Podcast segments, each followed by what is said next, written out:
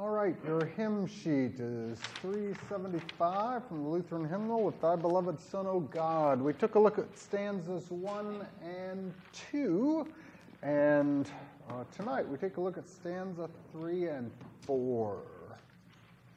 I trust in him with all my heart, now all my sorrow ceases. I trust in him with all my heart, now all my sorrow ceases. His words abiding peace impart. His words abiding peace impart. His blood from guilt releases. His blood from guilt releases. So we start off uh, with none other than faith, where it speaks of trust. I trust in him with all my heart. Um, that is, there's nothing else that I trust in. Um, that is the thing that I hold to for my salvation. Uh, the where it says all my sorrow ceases, uh, it's not simply teaching a kind of happy-go-lucky life that that will never have any trouble or, or hardship, uh, but my sorrow as regards uh, my sin. Uh, that is uh, the the connection that it is it is speaking of. It speaks of His words abiding peace impart. My trust in him is also trust in his word, for that's where I learn of who he is and, and what he has done. And so it gives me a uh, peace. The words imparted, uh, that is the means, the way in which God gives it out. Uh, this last uh, Sunday was the middle Sunday of the three Gesima Sundays, in which it talks about the importance of that sower sowing his seed, the external word of God. Then it speaks of that which is the accomplishing means. His blood from guilt releases. We learn that the one who has taken on human flesh and blood, that it is by his blood, his divine nature is imparted to it, that uh, power in order that it might well, wash away, take away the guilt. From guilt, it releases. Free grace through him I now obtain. Free grace through him I now obtain. He washes me from every stain. He washes me from every stain. And pure I stand before him. And so it is through that faith or trust that the atonement He has won for us becomes ours. And so it says we obtain it. Uh, it's free, but uh, I now obtain it so that all stains are washed away and I consider myself pure standing before him. You think of the book of Revelation where it stands, says we stand before him in white robes with our sins washed away. Stanza 4 all righteousness by works is vain. All righteousness by works is vain. The law brings condemnation. The law brings condemnation. All righteousness by works is vain. The law brings condemnation. All righteousness by works is vain. The law brings condemnation. So, is there a righteousness that comes by works? Why not?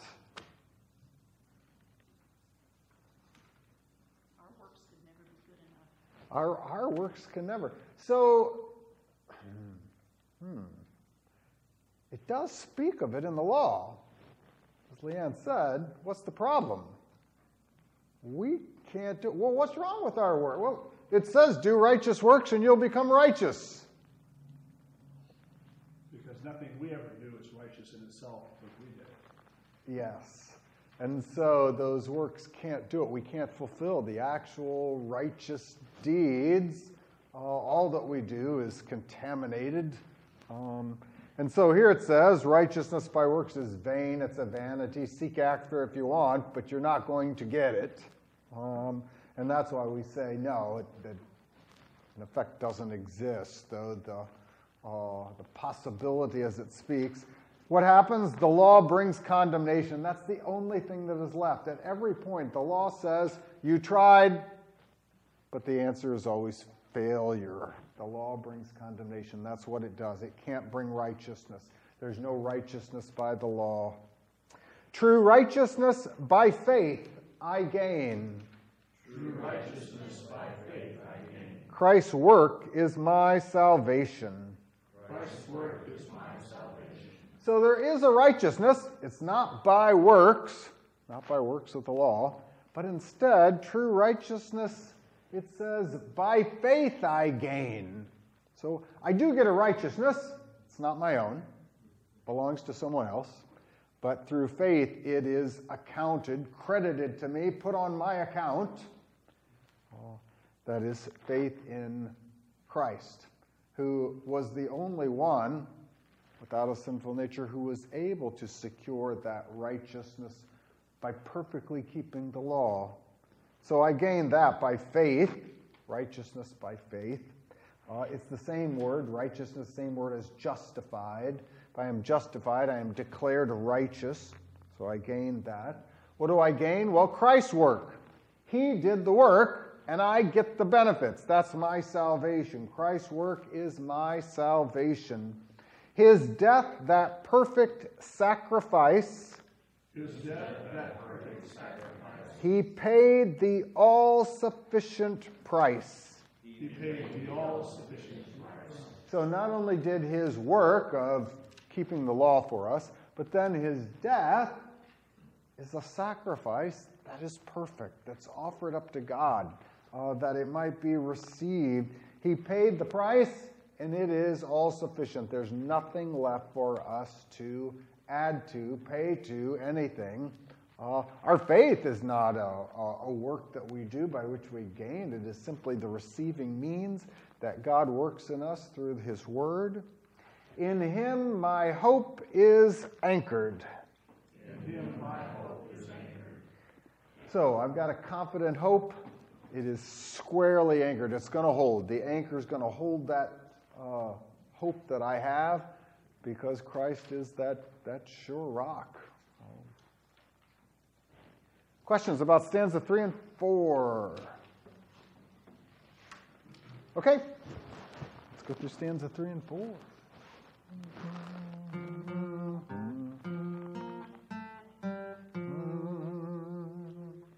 I trust in him with all my heart. Now all my sorrow ceases. His words abiding peace impart. His blood for guilt releases.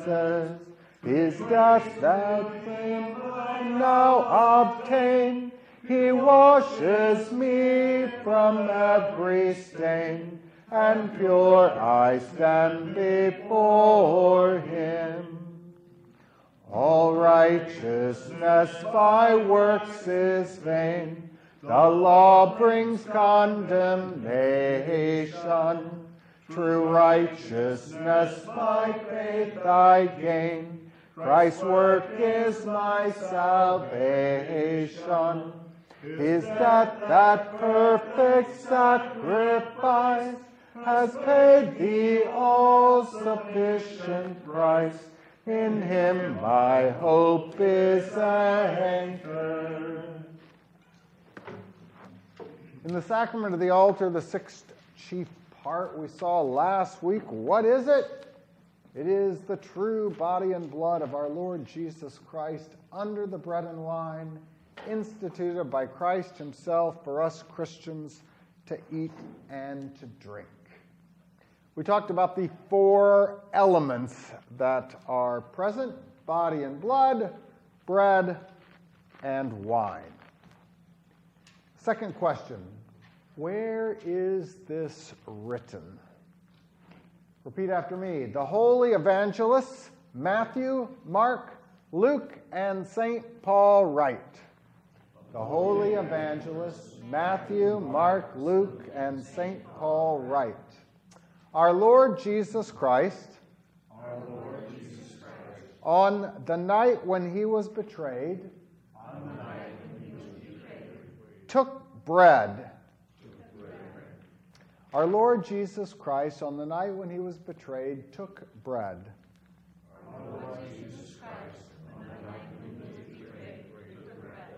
And when he had given thanks, he broke it.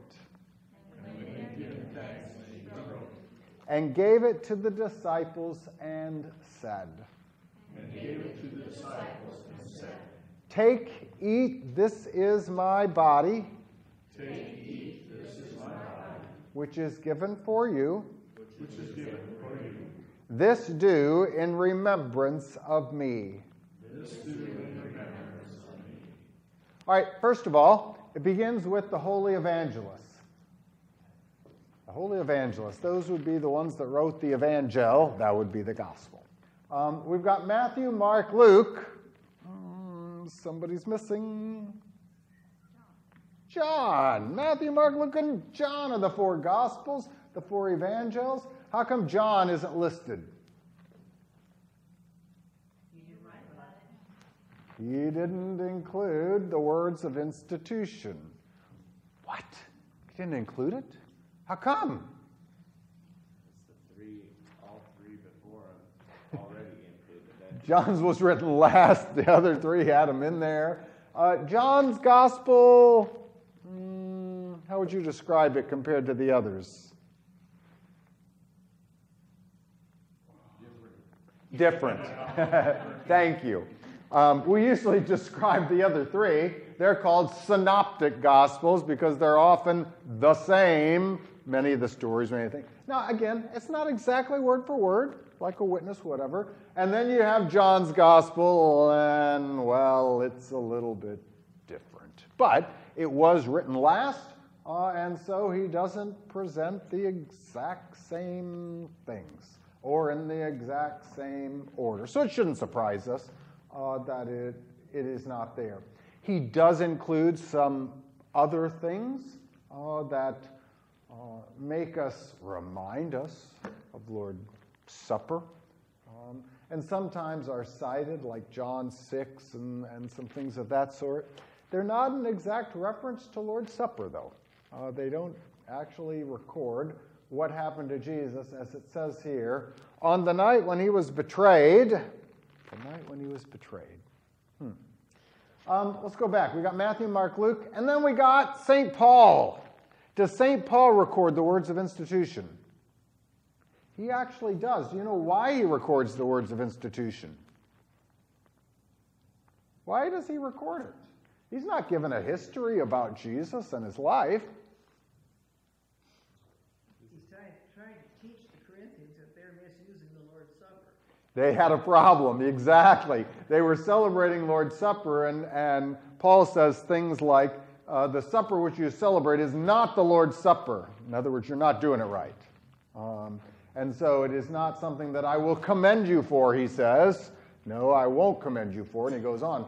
In order that he might correct a problem, a misuse, what do you do?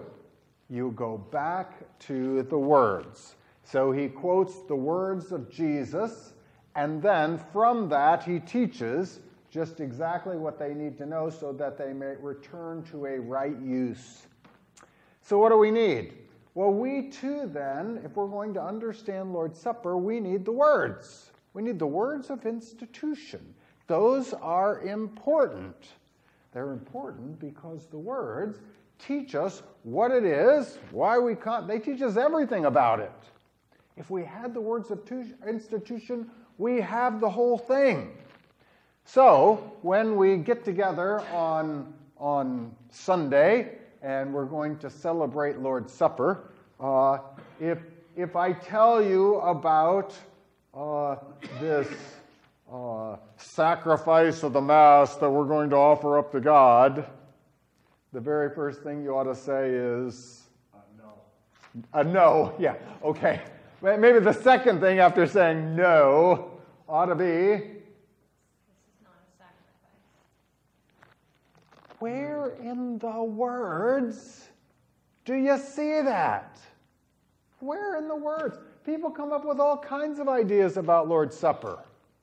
Where in the word? I think we're going to say the words of institution and we're going to parade it around on a pole. Where in the words do you have that? It is the words that teach us what we need to know. Hmm. At Luther's times, the words of institution were included in a long Eucharistic prayer, stuck in the middle, and as the priest was praying, he would say, and the Lord Jesus said, and he would say, go on, and then he would say some other thing. And, it, was, it was stuck in the middle of that. Uh, Luther said, absolutely not. You've got the words of institution, I know. But what are we going to do? We're going to take them out of the prayer. We're going to set them by themselves. In fact, Luther said, we're going to chant them. So that just as the Holy Gospel and the service of the Word has the highest uh, importance, so we will highlight this as this is the crown jewel, the words of institution in the service of Lord's Supper. So we got Matthew, Mark, Luke, and St. Paul right. What happens? Well, our Lord Jesus Christ, we call him our Lord, he is God come in the flesh says the night when he was betrayed. What night was it? What night did this happen? Every time we celebrate Lord's Supper, we refer to the night when he was betrayed. We should be doing this on thir- Thursdays because it's Maundy Thursday. All right, exactly. And so it is the Thursday before he is going to die on Friday. It is the night that he has the Passover. So he's having the Passover with his disciples. That's the last meal with them. Then they're going to sing a hymn and go out to the Garden of Gethsemane. He'll pray for a while, and then Judas will bring the soldiers. They'll snatch him away. And by the time morning comes, they're going to have him up on a cross. So this is the last time he's going to be with them. Our Lord Jesus Christ, on the night when he was betrayed, took bread. Where did he get the bread?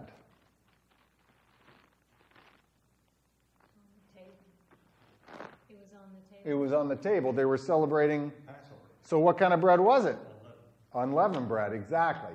That would have been the only kind of bread that was present. So, at some point, he takes the unleavened bread. We use unleavened bread. We want to use the elements that the Lord has given, that we might create no doubt concerning what this is. And so, we took the unleavened bread. Um, and I was ready. We took bread, and it says, and when he had given thanks. Hmm. What is this giving of thanks? What is that? Prayer. He said a prayer. What prayer did he say?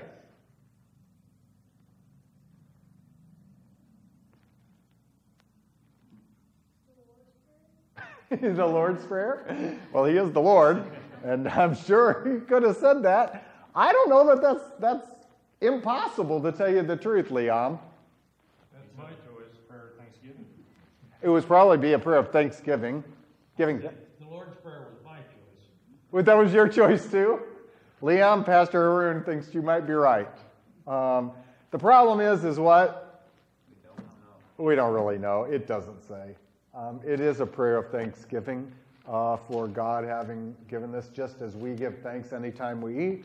Um, but we don't know what those words were. Um, there was a prayer of thanksgiving for it. Uh, what it was, we don't know. And, and none of the gospel writers record it. So he broke it and gave it to the disciples and said, Ah, he broke it. Hmm. He took the bread and he broke. What does that mean? He broke it. Broke it up into pieces so they each had one. Aha! Broke it up into pieces. Say it again. Yep, exactly. Um, hmm, the bread wasn't sliced. it wasn't already divided up into wafers or individual size. It was a loaf, a bread. And though, in order that everyone might be given, in order that you might distribute it, that's the way in which you divide it up. Um, and so he broke it, he gave it to the disciples, and he said, Take, eat. He wants them to receive it and he wants them to eat it. That is the way in which you receive the benefits. He says, This is my body. The this refers to the bread. My body is none other than the natural body of Jesus. Um, he says, which is given for you, this present given for you, um, kind of lets us know that Jesus is speaking in the present tense. He, in effect, views what he says that night as uh, applying to the present situation. Or when he says, Your hour has come, he's not referring to 60 minutes, he's referring to the present situation. It's as if the Maundy, Thursday evening to the giving over Good Friday, as if this is all together. And in fact, even as he goes further on, uh, speaking about the uh, Saturday, this kind of rest in the, in the tr- tomb, then with Sunday kind of being the new day. And so here this is, is this which is given for you, it's happening right now. I'm giving it out. One, I'm giving it out here. I am giving it out as I go to the cross for you in this now, this present hour, beginning with Maundy, Thursday. He then says to them, This do in remembrance of me. Hmm. This do. Do this. What's the this? This do. He wants us to do this. What's he want us to do?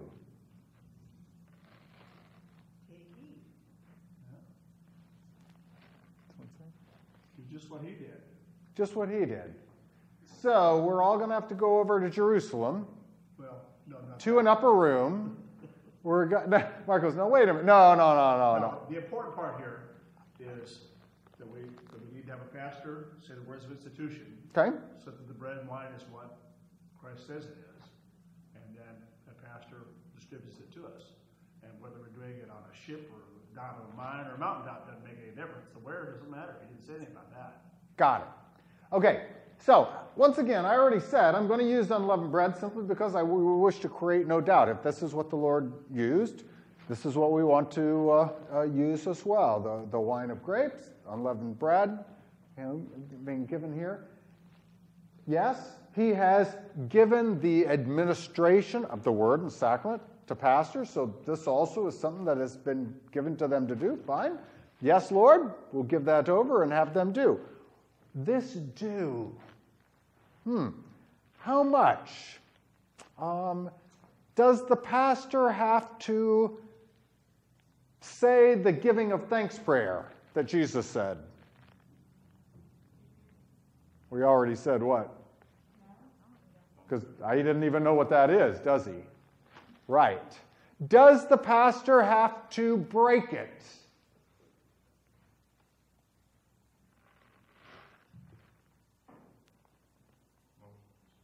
No. So, what now? It didn't say that you are to that you have to. It said he did, but just because he did it doesn't mean that. And that's why I made the ridiculous thing. We have to go over there. We have to be in an upper room. We have to do. Those are the things he did, but that doesn't mean that we have to do everything he did. There are certain things that he told us to do. Those are imperative verbs. The verbs that he told us to do is to do what? Take and eat. Obviously, there needs to be a distribution of this in order that each might have a taken and an eat. Uh, it may be by means of the breaking of a bread, or it may be by the administration of wafers that are already pre individual.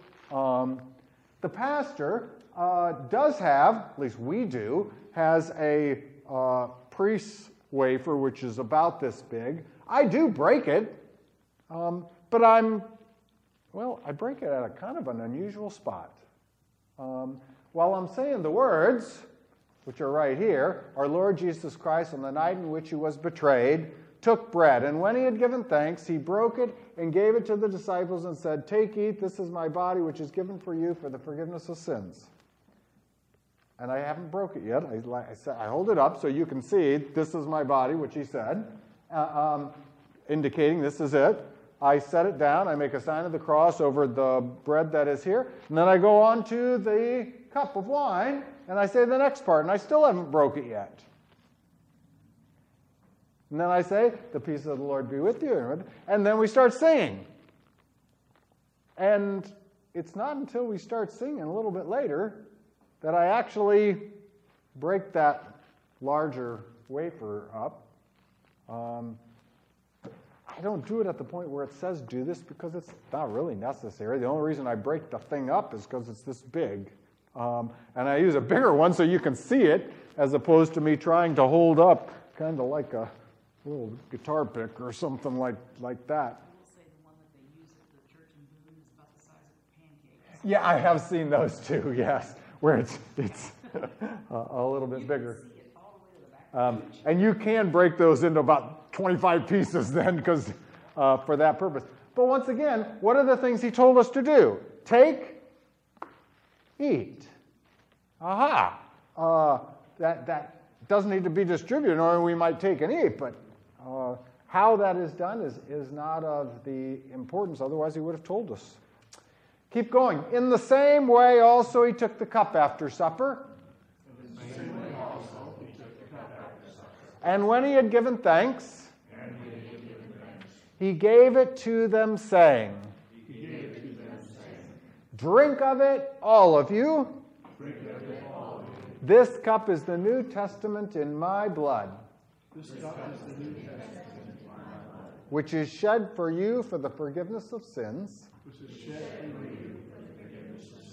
This do as often as you drink it in remembrance of me. So after the supper, after the bread, he took the cup. He took the cup. Um, does it say what's in the cup?